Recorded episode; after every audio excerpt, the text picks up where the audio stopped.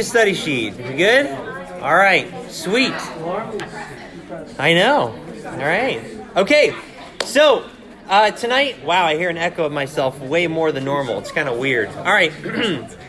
okay, so tonight we're going to be starting our How to Study the Bible series. I am excited about this series. I am severely pumped. Like, severely, like, stoked about this. severely pumped, yes. So I am I am I am ready to go with this. This this study excites me and it is a great reminder to me of things that I've learned a long time ago. Um, so every time I go through it, it's just a great refresher for me just to kind of get these things back into my heart and into my mind. Um, I honestly believe this with all my heart. If you will take these things that you learned tonight and you put them into practice starting tomorrow. Anytime you open up the Bible tomorrow, whether you get up early in the morning before school and you read, if you have time during study hall, if you do it uh, in the evening or when you come home from school, whenever, put these things into practice. The way this study is going to be designed is that we've got our introduction tonight. We're going to spend a little bit of extra time on an introduction on some important details just to set the groundwork. And then starting next week, we're going to go over um, rule number one. And rule number one, after we go through the details of it, we're actually going to go through passages of the Bible in small groups, and you need to utilize that rule of Bible study with that particular passage.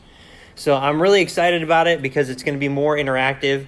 And so um, if you happen to miss an evening, make sure that you get caught up on the podcast because we're going to make sure to include all that information on the podcast as well. If you need the podcast information, just make sure to shoot me a text or say something in GroupMe, and I'll make sure to get it in there. All right, so we've got our introduction to how to study the Bible. All right, so the first thing that we need to talk about right out of the gate with our introduction tonight is we need to talk about that God and his words cannot be separated. This is a very important concept that I want to make sure that you understand because there's a lot of Christians that they separate God from the Bible. They think that they can understand God and have a good relationship with God without getting into his words. And that is not possible. God and his word cannot be separated. And so there's some verses I want to show you, but I want to explain this concept first because before we get into anything else, you've got to get this down. Um, you are known in this world by two things. Anybody want to take a guess? The sum of your life, or you are known for two things in this world. What are they? What you do and what you say. Yes, what you do and what you say, your words and your actions. Those two things define who you are. The things that you say, the things you do. They end up developing a, um, what's the word? I'm thinking of a word, uh, reputation. They develop a reputation and they build your character, whether it's for good or for bad, but you are known for your works. Now, how many of you guys know people that say one thing and then do the other thing? What do we call those people? Hypocrites. Hypocrites. Where they say, I care about you, but they turn around and they stab you in the back. Jerks. Andy's very familiar with those guys. So, I mean, does anyone like to be a hypocrite? Anyone like being called a hypocrite? No, we don't. And so, in order to not be a hypocrite, you have to be a person of your word. The things that you say matches up with the things that you do. This is very important. And a lot of times things go awry in our relationships because we are hypocrites. We say one thing and then we do something different. We say we're going to be there and then we're unfaithful. We say we're going to do this and we fail at that responsibility.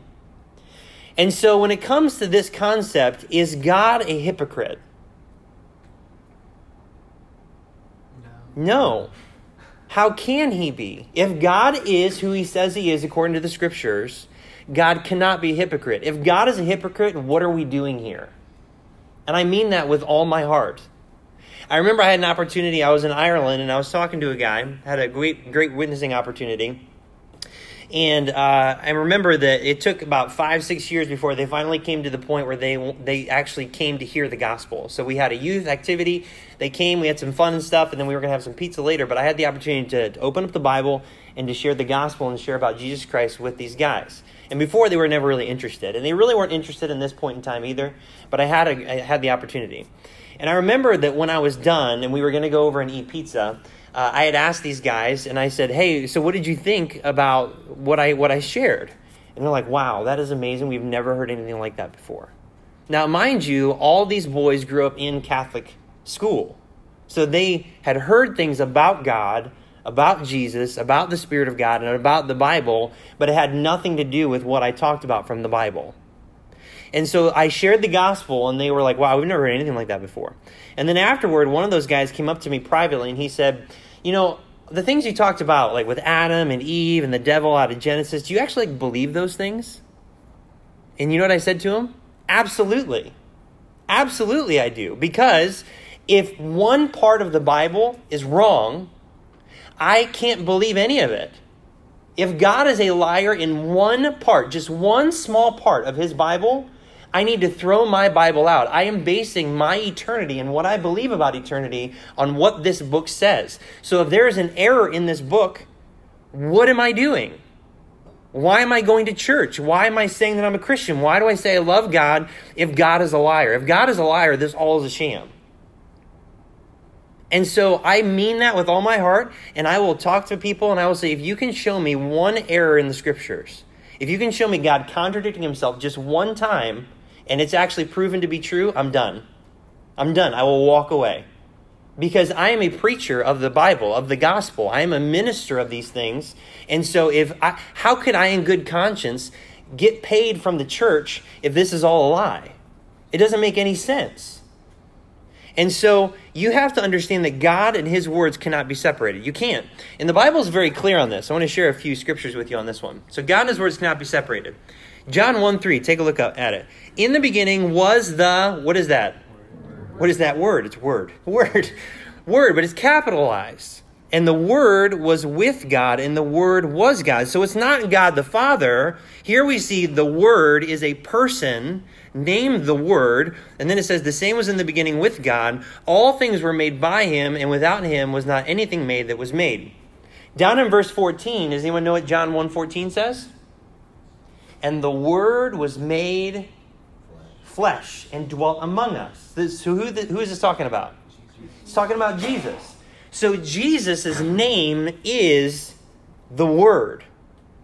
The Word of God. The manifestation of who God is. They can physically see Him, they can hear Him, they can be around Him. He's called the Word of God.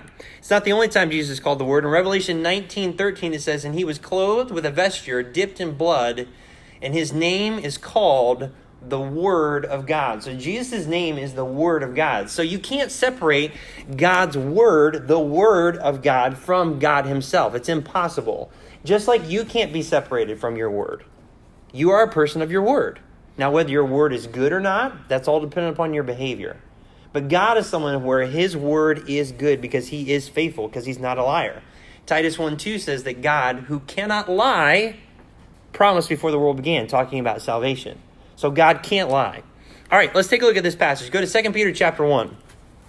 2 Peter chapter 1. I want to show you this because now that we know that God and his word are on the equal playing field, I want you to see this passage because I want to show you how uh, how much importance God puts upon his Bible, upon his word.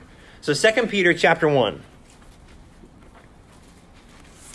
And our focus is 19 through 21, but I want to back up a few verses. So take a look at chapter 1, 2 Peter chapter 1, um, verse 16. So Peter's speaking here, and he says, For we have not followed cunningly devised fables. There's a lot of people out there today that believe that Christianity is just a cunningly devised fable. It's a fake story that has no substance, it's not true. There's so many people that are walking around with that excuse to not consider what the Bible has to say. But Peter says very specifically, we've not followed cunningly devised fables, and he's going to prove that. When we made known unto you the power and coming of our Lord Jesus Christ, but were eyewitnesses of his majesty. For he received from God, Jesus, he received from God the Father honor and glory when there came such a voice to him from the excellent glory, This is my beloved Son, in whom I am well pleased. And this voice which came from heaven we heard when we were with him in the holy mount. So, what circumstances is he talking about here in these verses? What part of the Gospels is he talking about? There's a certain phrase that we use for this story. What's it called? The Transfiguration. The Transfiguration, where Jesus went up on the mountaintop with Peter, James, and John, and Jesus was transfigured before them. So he literally was in his glorified state, and he was talking with two people Moses and Elijah. And so these guys woke up from sleep and they saw Moses and Elijah and how they were talking with Jesus, and then what did they want to do? They wanted to build tabernacles, which, if you study anything about the tabernacle in the Old Testament, that sucker was huge. They wanted to build three of them to worship Jesus, Moses, and Elijah. So Peter wasn't in his right mind, but that's kind of just how he reacted, and we can tend to do the same things in our own lives. And so they saw Jesus glorified, and that was a vision of what the second coming is going to be like Jesus coming back in his glorified state. So he says, We've not followed these cunningly devised fables. We saw him. We saw what Jesus was is going to be like in his glorified state, and we heard God's voice from heaven. Now, how many of you have heard God's voice? Anybody? no one. Do you know why? Anybody? Because there are some Christians out there that think that they can actually hear God's voice. Because we don't need signs and wonders. Okay, so we don't need to hear God's voice. Why do we want to hear? Why don't we need to hear it? Wouldn't it be considered like a sign or wonder, and those are reserved for the Jews through Acts? Yes, and also it's going to come back during the tribulation period. There's signs and wonders are going to come back during that time too. Yes, but why do you not need to hear God today? Yeah. Yes. Yep. According to Romans chapter 1, you have creation around you that tells you about God, and it actually says that if you are willing to study creation, you will you will find the Trinity. You will find God the Father, God the Son, and God the Holy Spirit. And then in chapter 2, it talks about how you have the Word of God. And the Word of God itself, actually, no, in chapter 2, it talks about how you have your conscience. And then in chapter 3, it talks about how you have the Word of God. So the three things that you have, you don't need to hear the audible voice of God because God's audible voice is actually out there in creation if you're just willing to listen to it. It's already in your conscience because he wrote his law in your heart, and it's right here in your Bible if you're willing to listen to it. And in fact, there's a lot of people, I, I think of the passage in Luke 16, the rich man and Lazarus, if you guys remember that story, where you had the rich man and Lazarus, they both, uh, the rich man ends up going to hell, and Lazarus is carried to Abraham's bosom. And this is where the Bible teaches about how uh, before Christ died and was resurrected again, anyone in the Old Testament who had died didn't go to heaven where God's throne is. They were actually taken to this place called Abraham's bosom. And it talks about how there's this great gulf that's fixed between. So on the one side, you had the people that were in hell, the rich man. And on the other side, you had the people that's called in Abraham's bosom or paradise. You had Lazarus over there. And the rich man sees Lazarus and Abraham, and he's, he's, he's tormented so much in, in, the, in the flames of hell that he wants Lazarus just to take the tip of his finger and dip it in cool water and let it drop on the rich man's tongue that it would relieve him just for a moment from the pain that he's feeling while he's there. And then he says, Well, it's not possible. We have this gulf that's fixed, and you can't pass here, we can't pass there. And then remember what the rich man said? What did the rich man say? Send someone to my family because I don't want them to come here. Send Lazarus. And you know what Abraham said? Abraham said, They have Moses and the prophets. If they're not willing to hear what the Bible says, they will not hear, even though one rose from the dead and showed up at their doorstep. So that gives you an idea, a little window into the unseen world, and how much importance God places on it. All right, so with this passage, they heard God's voice, they heard his audible voice of God. Now look at verse 19. So they heard this voice in verse 18. Verse 19, we have also a more sure word of prophecy, which is the scriptures Whereunto ye do well that ye take heed, take heed to it, as unto a light that shineth in a dark place until the day dawn and the day star arise in your hearts. Knowing this first, that no prophecy of the scripture, the scripture, is of any private interpretation. So you can't take just one part of the Bible and make it say whatever you want. That's not how this works out. Have any of you ever had your words taken out of context? Like you said something and then somebody twisted it around in order to hurt you or hurt other people? How many of you love that? totally. That's like one of my. If you ever want to get on my good side, just take my words, twist them, and then repeat them around everywhere. Sound good? Okay. All right. That's one of my love languages. Just kidding. no, it's not. No one likes that. So, so if you don't like that happening to you, how do you think God feels? How do you think God feels that when there are Christians that, that bust open their Bible and take a certain verse and then throw it in someone else's face? How do you think God feels when people abuse His word in order to control other people? Because there's a ton of people out there in religion, out in the world today, that will use the Bible to control people. God is ticked about that. There is no scripture that's of any private interpretation. Verse 21. For the prophecy came not in old time by the will of man, but holy men of God spake as they were moved by the Holy Ghost. So this kind of tells you how the Bible came to be. Uh, the Spirit of God moved someone to speak, and those spoken words were then written, and then we have record of that, which we'll go into that uh, later on in the study as well.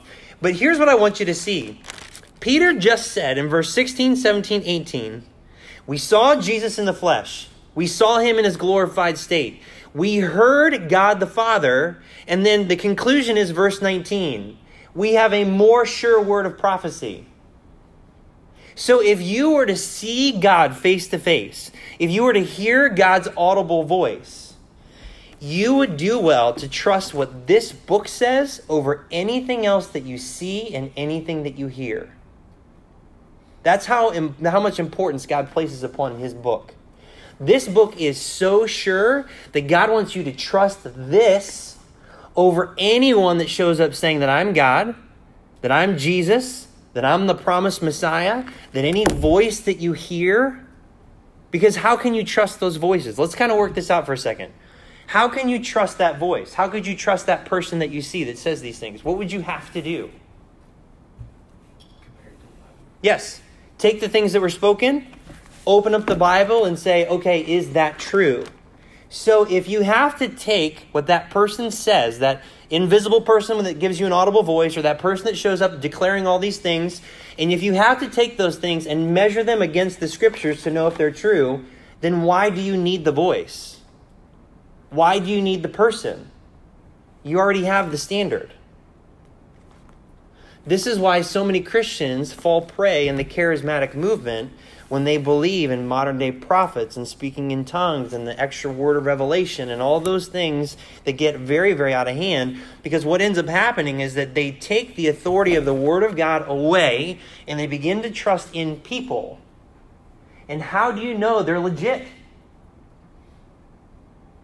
I know a lot of con artists that are out there. And there's a lot of people that are con artists that stand behind pulpits that use the Bible to declare God's name and Jesus' name, and they're making loads of money. And I'm telling you, God is very upset about that. He's very upset about that. So this is something that's very, very important. God and His Word cannot be separated. God and His Word cannot be separated. Um, 2 Timothy 3.16, uh, let's go ahead and turn there. 2 Timothy 3.16. Let's take a look at that. This one's a good one. I love this one. 2 Timothy 3.16.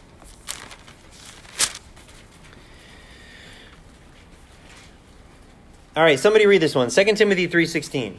All right, Emily. And do 17 as, as well. You said and you said? Yeah, 16 and 17. All scripture is given by inspiration of God and is profitable for doctrine, for repro- reproof, for correction, for instruction in righteousness, that the man of God may be perfect, thoroughly furnished unto all good works. Okay, so let's step through this really slow. All scripture. So, how much scripture? All. all of it. Okay, not part of it, all of it. God meant every word. That's another rule of Bible study that we'll go over in the future. All scripture is given by inspiration of God. So, God inspired it all, He gave it all. He is the power behind every word that's in your Bible. And is profitable for doctrine. Doctrine is are the things that are right. So it is profitable for doctrine. The Bible will tell you first and foremost what is right. It is for reproof. It tells you what is wrong. It tells you what's right and it tells you what's wrong. The Bible will tell you both of those things. It's for correction. It tells you how to fix the things that are wrong. And it's for instruction in righteousness. Those are instructions on how to keep things fixed. So, it is to tell you what's right, doctrine. It is to tell you what is wrong, it is reproof. It is to tell you how to fix what's wrong, correction. And it will tell you how to keep it fixed, instruction in righteousness. And why those four things?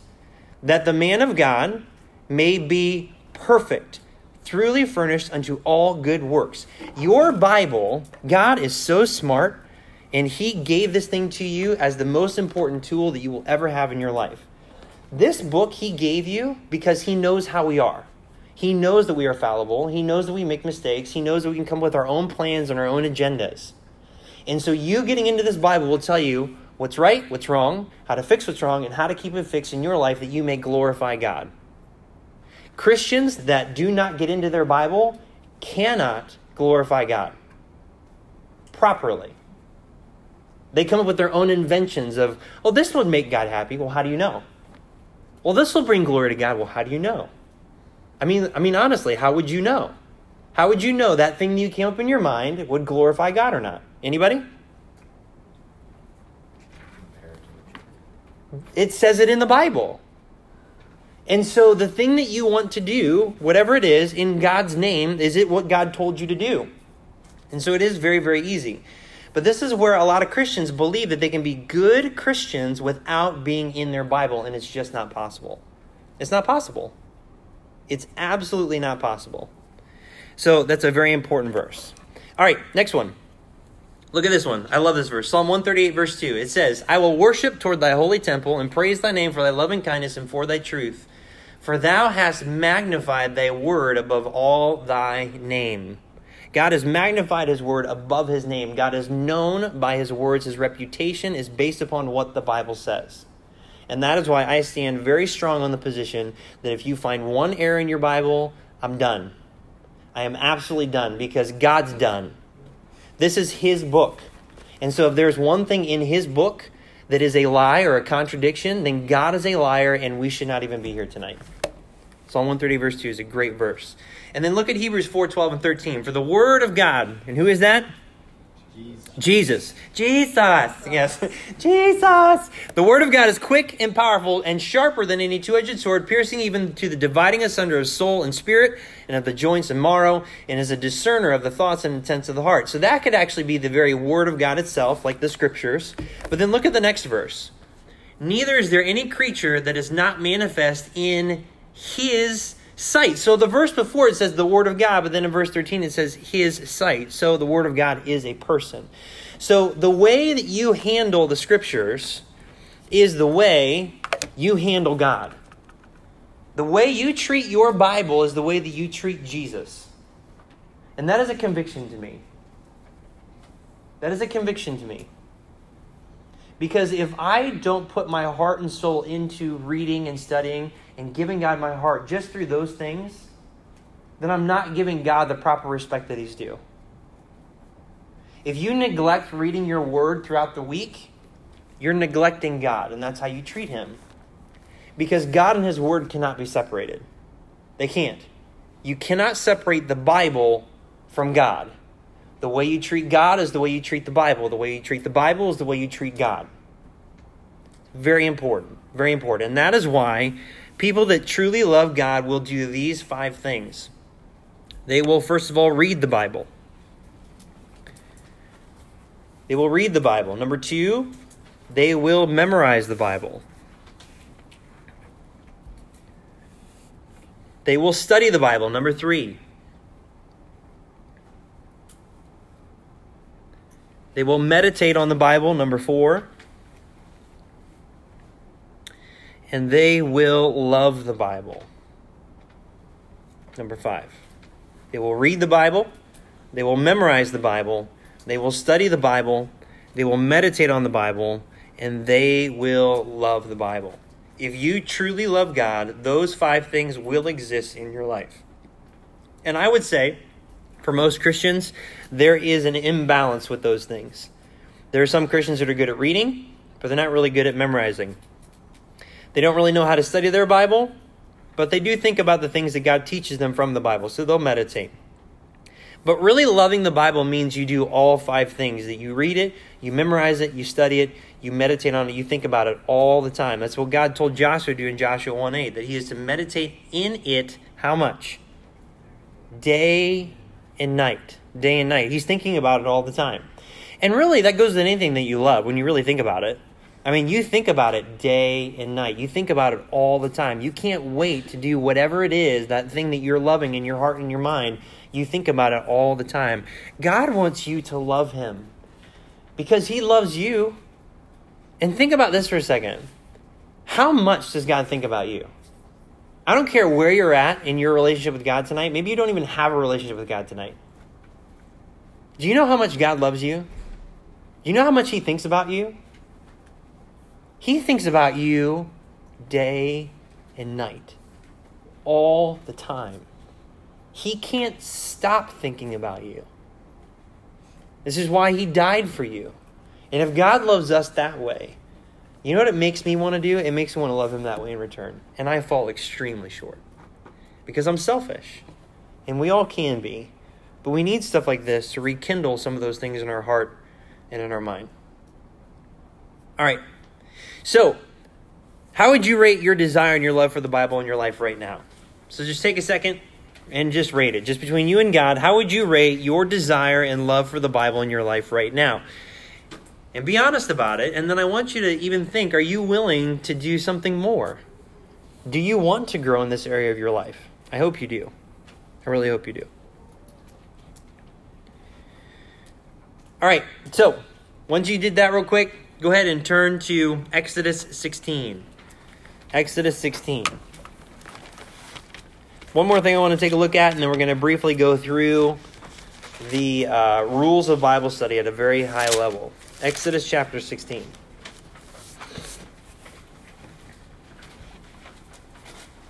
There's a whole lot we could talk about, but we're just going to work through this. I had a lot of cross references, but we don't have time to hit all the cross references, so we'll just hit whatever we can. All right, Exodus 16. Don't neglect your morning manna. Don't neglect your manna. Exodus 16. Okay, so at this time in history, Israel is wandering in the wilderness. Um, God is supernaturally providing for them everything that they need. Um, I love this whole story. It's amazing. How, how long did they spend in the wilderness? 40 years. And the number 40 in the Bible is the time of trials and testing. And during 40 years, did they ever have to go and find food? No. Did they ever have to go and find water? No. God provided it for them from a rock. Just water springing out of a rock. Did they to have to go and find clothes or shoes? No, because God miraculously kept them intact. And he did that all the way up until they crossed over Jordan into the promised land. And once they crossed over into the promised land, then the manna ceased. Then they had to take care of themselves from the land. And there's a great lesson in all that, which we don't have time to go into tonight. So, chapter 16, take a look at verse 13. We're going to talk about manna. All right. So, verse 13 And it came to pass that at even the quails came up and covered the camp. So, God's providing for them quails and manna. And in the morning, the dew lay round about the host. So just imagine dew on the ground, that they go to bed at night, they wake up in the morning, and there's dew on the ground. And when the dew that lay was gone up, behold, upon the face of the wilderness there lay a small round thing, as small as the hoarfrost on the ground. And when the children of Israel saw it, they said one to another, It is manna, for they wist not what it was. And Moses said unto them, This is the bread which the Lord hath given you to eat. Okay, so this is interesting. So in verse 13 through 14, uh, you find out that every morning God provided supernatural dew that was this grain or this seeds. There's a little small round thing, like it just says it, it's a round thing. Like how do you describe it? I don't know. It's like a round thing. it's just out there, and then it says it's like the hoarfrost. Anyone know what that is? What is frost? What? What? cold water, so cold it's frozen. and frozen water can take the color of that it's white, like the hoarfrost. So that's one of the King James terms, hoarfrost. The hoary head is called the white head. Um, so the gray hair, so it's like grayish, whitish thing that would that would be on the ground, and it was this little round thing. And literally, manna in verse fifteen, they call it manna. It that word literally means what is it? so, so they came out, they came out of their tent, and they're like, what is it? Yes. That's what we're going to call yes. it. What is it?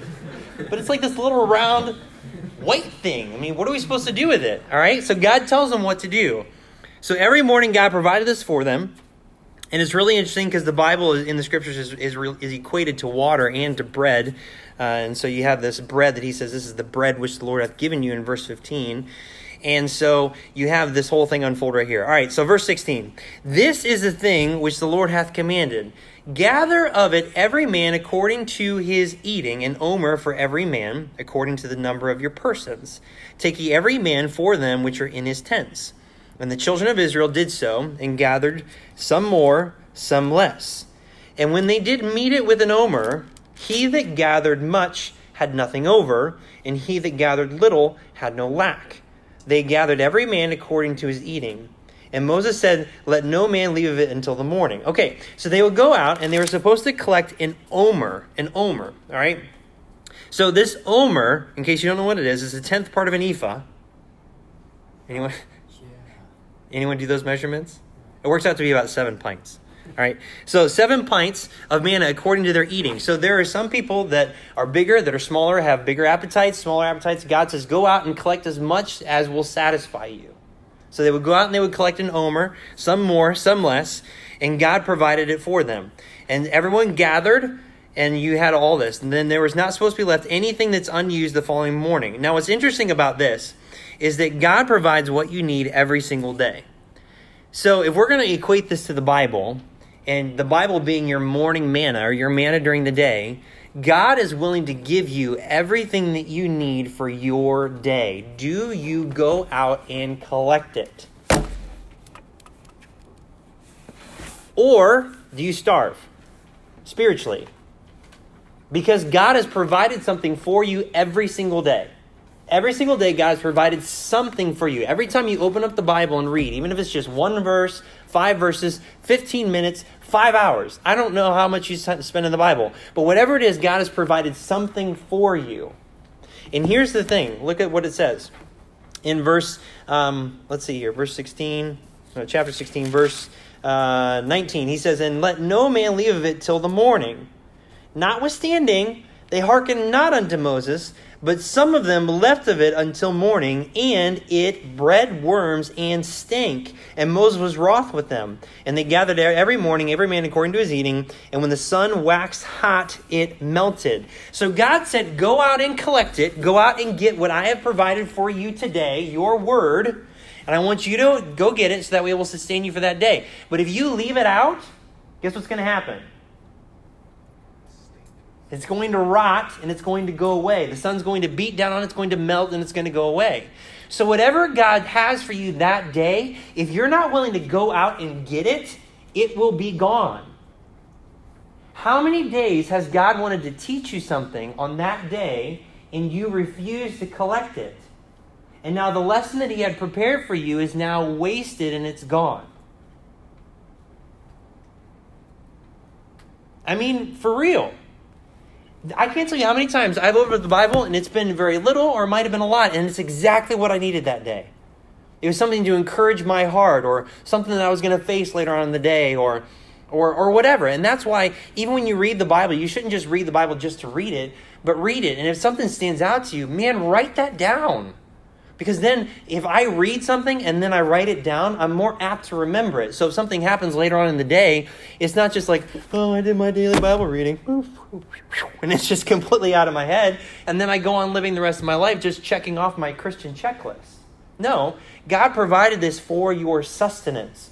So, whatever He provides for you that day, you better gather it and you better do something with it because He's giving it to you. And if you don't use it, it's going to go, it's going to rot. And if you don't go out and collect it, it's going to melt and it's going to go away and it's going to be gone. And the lesson that God had for you will absolutely be gone. Now, take a look at this, verse 22. And it came to pass that on the sixth day they gathered twice as much bread, two omers for one man, and all the rulers of the congregation came and told Moses. And he told them, This is that which the Lord hath said, Tomorrow is the rest of the holy Sabbath unto the Lord. Bake that which ye will bake today, and seethe what that ye will seethe, and that which remaineth over lay up for you to be kept until the morning. And they laid it up till the morning, as Moses bade, and it did not stink, neither was there any worm therein. So there was one exception to this rule and that was on the Sabbath day, there would not be any extra manna. Like there would be no manna on the ground. There'd be nothing. So on the day before, so their Sabbath day was what day? Saturday. So on Friday, when they would go out, they would collect twice as much because on Saturday there would be nothing on the ground and what they collected would not rot. So God, that was the only exception to the rule. Okay? And so then it continued and the process happened for 40 years. 40 years. Just continuously. 360 days in the Jewish calendar for 40 years, God provided this for them until they crossed over into the promised land. All right. And so then take a look at verse, um, let's see here. Which verse is it? Verse 30.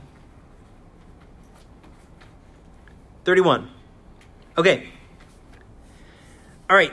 And the house of Israel called the name thereof manna, and it was like coriander seed, white, and it tasted of it like it was wafers made with honey. I love that. So that coriander seed, if you were to look it up um, online, you'd find out that it's a little round seed. Uh, coriander seed is actually brown. That's why it says it's like coriander seed, but it was white. So it, was, it looks like a coriander seed. It's a little little uh, ball of a seed, and it's white. And when they tasted of it, it was made, uh, and it tasted like wafers made with honey.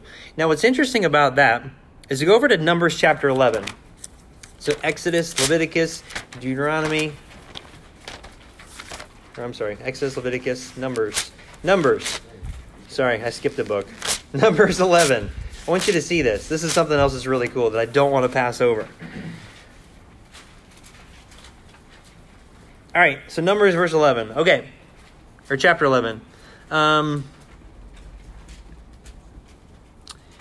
okay, so now they're complaining. All right, they're complaining about what God's provided for them.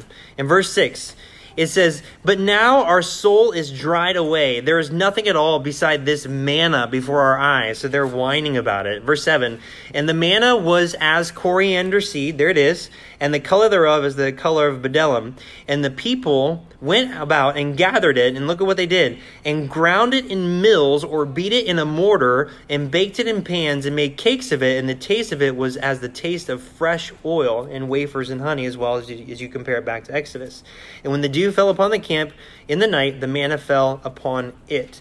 So they would take the seed and then they would grind it and they would make it into like a flour and then they would bake it. They would bake it with oil and other things, and they would make cakes out of it. And it tasted absolutely amazing. And so, what's, a, what's really neat about this application, because we're, we're going back to what the Bible says and really your, what God has provided for you, is if you go out and you open up the Bible and you collect what God has for you, are they just going to pop these seeds in their mouth and just start chewing on them? What did they have to do? They had to do work. They had to take those seeds and start to grind them into powder and then bake them and then eat them. When you read the Bible, do you get whatever God has for you and then you take it, you meditate on it, you grind it, you make it into whatever it's supposed to be so it actually apply to your life? Do you actually do that? Because if you don't do that, if you don't open up the Bible and relate it to something that's going on in your life, then it has no benefit to you whatsoever.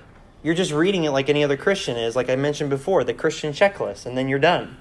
You have to do that. You take the Word of God and you apply it to your life. You take the Bible, and how does that become personal for you? What is God trying to teach you personally with where you're at and what's going on in your life?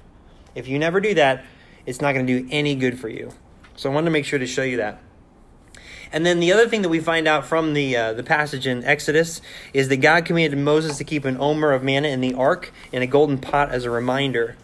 And they ate this manna for 40 years, like we already talked, talk, talked about.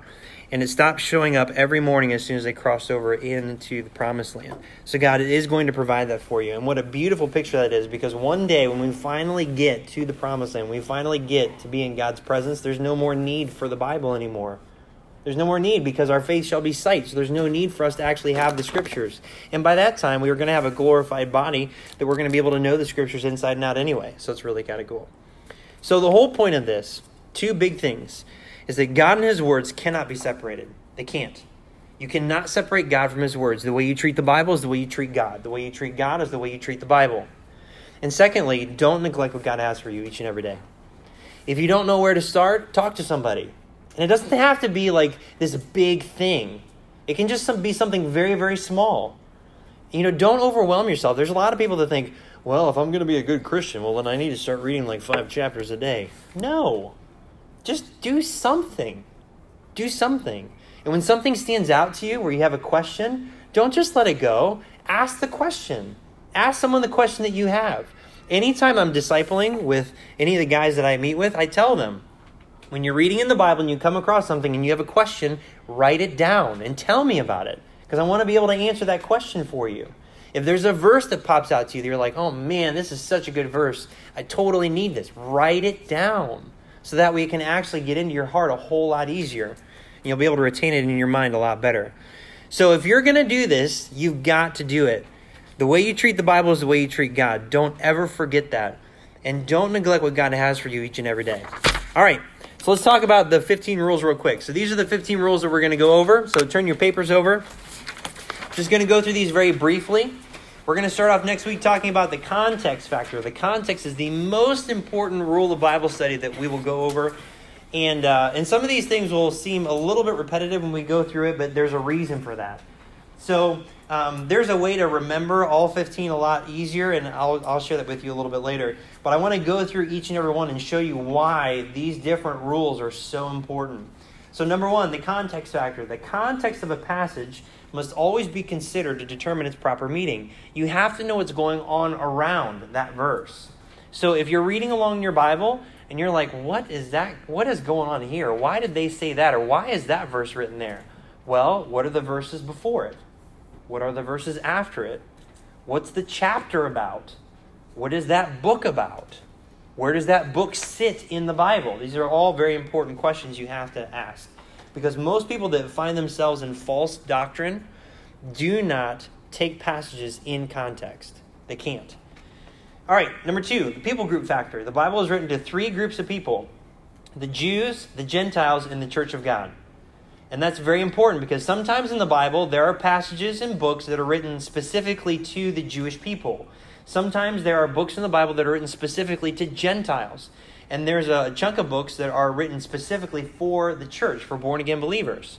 And a lot of people, again, that are in false doctrine will take verses and chapters and books that are written to Jews and they will apply it to themselves as born again believers and they get all completely messed up. And we'll talk about that.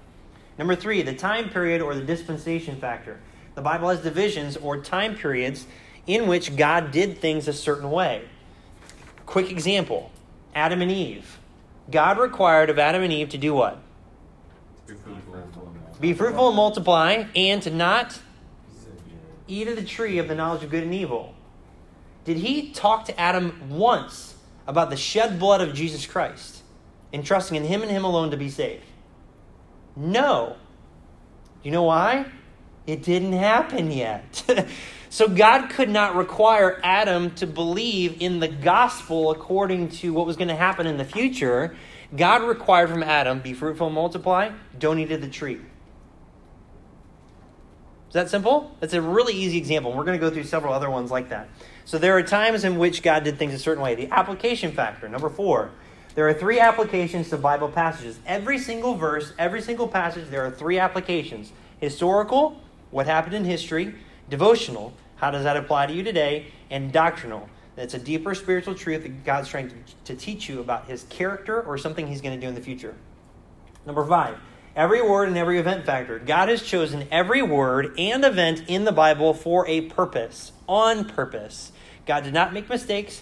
Every word and every event is where it is for a reason.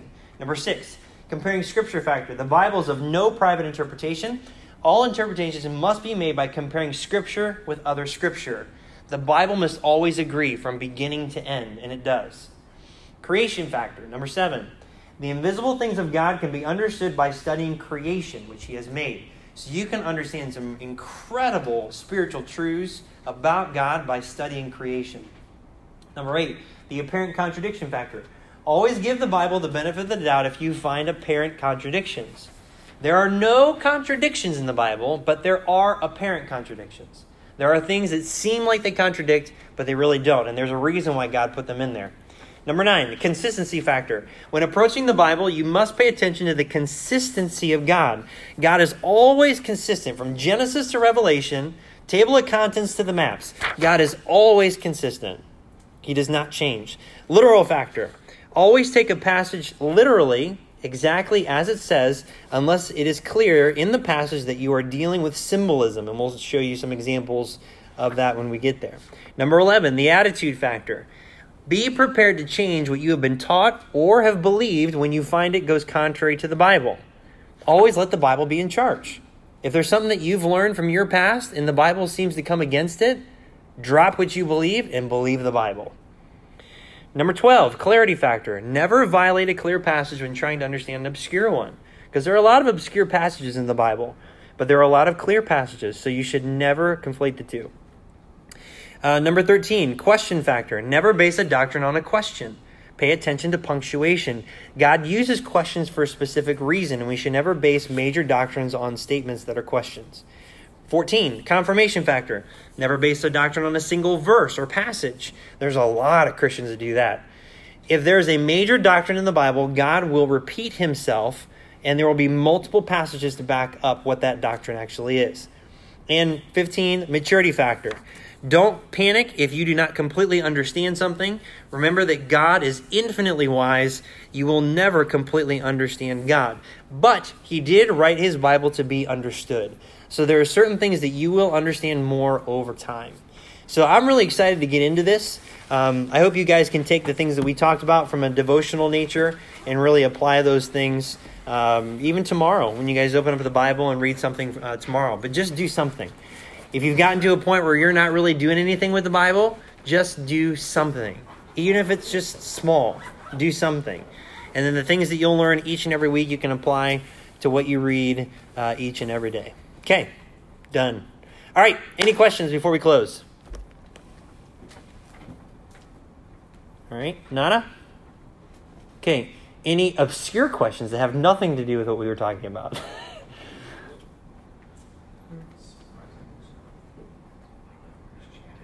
Okay. I know. He's in the Navy.